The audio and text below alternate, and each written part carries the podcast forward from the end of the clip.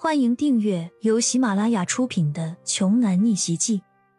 我有一条金融街，作者山楂冰糖，由丹丹在发呆和创作实验室的小伙伴们为你完美演绎。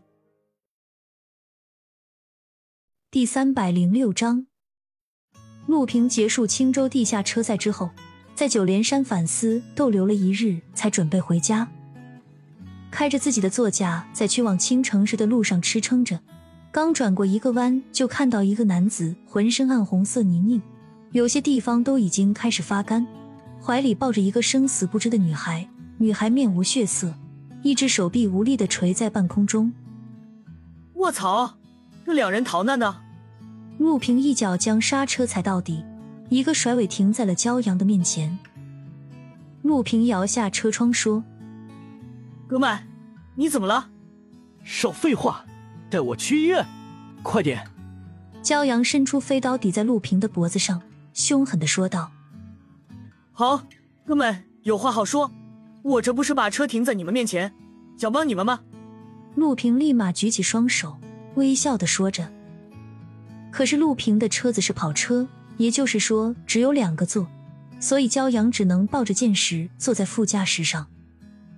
上车之后，骄阳才开口说：“对不起，事出紧急，之前所有人不肯载我，所以只能出此下策。等到了医院，我会给你补偿。”哪里的话，人在江湖，谁还没有个困难的时候？陆平帮骄阳系好安全带，说：“坐稳了。”嗡的一阵轰鸣声，陆平的车子像是离弦的箭，飞速赶往最近的医院。你们这是怎么了？陆平问道。车祸。骄阳冷冷的回答出两个字，之后就回归了沉默。他现在的心情非常沉重，前所未有的沉重。右手始终搭在剑石的手腕上，时时刻刻探查着他的生命体征。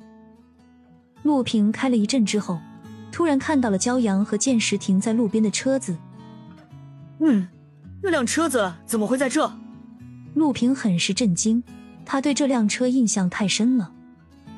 骄阳听了陆平的话，总算想起来了，这个人不就是他和剑士误入比赛赢的人吗？等到了医院，我可以给你一辆更好的车。骄阳承诺道。陆平不以为然的说：“兄弟，你别被这辆私家车的外表迷惑了，这可是一辆无敌的赛车。”骄阳当然知道。只是他现在没有心情管这些。能用一下你的电话吗？陆平痛快的从怀里掏出电话递了过去。骄阳先是给唐洪峰打了电话。喂，是我骄阳。师傅，这是您的信号。唐洪峰正在给秦家老夫人治病呢，突然接到骄阳的电话。你现在立马去拿我的医药箱。不管用什么方法，一定要以最快的时间到青城市的医院。只要你做到了，我就收你为徒。唐洪峰好像察觉到骄阳说话的不对劲，过去骄阳和他说话都是带有一种半开玩笑的轻松心情。这通电话，唐洪峰清晰的感受到骄阳的语气中带着的怒火和寒冷，令这个见多识广的唐神医打了一个哆嗦。唐洪峰知道可能出事了，便紧张的问。说什么事了？剑石为了保护我，身受重伤，已经晕了过去，恐怕撑不过两三个小时了。所以你快点拿我的药箱赶过来，我怕这里的医生也救不活剑石。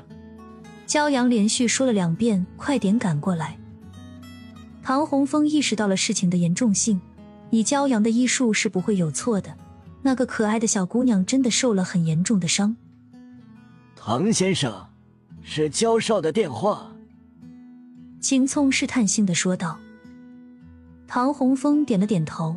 青州市距离青城市不算远，但开车至少要两个多小时，这根本赶不过去。唐洪峰说道：“秦家主，你有没有办法能让我快速到达青城市？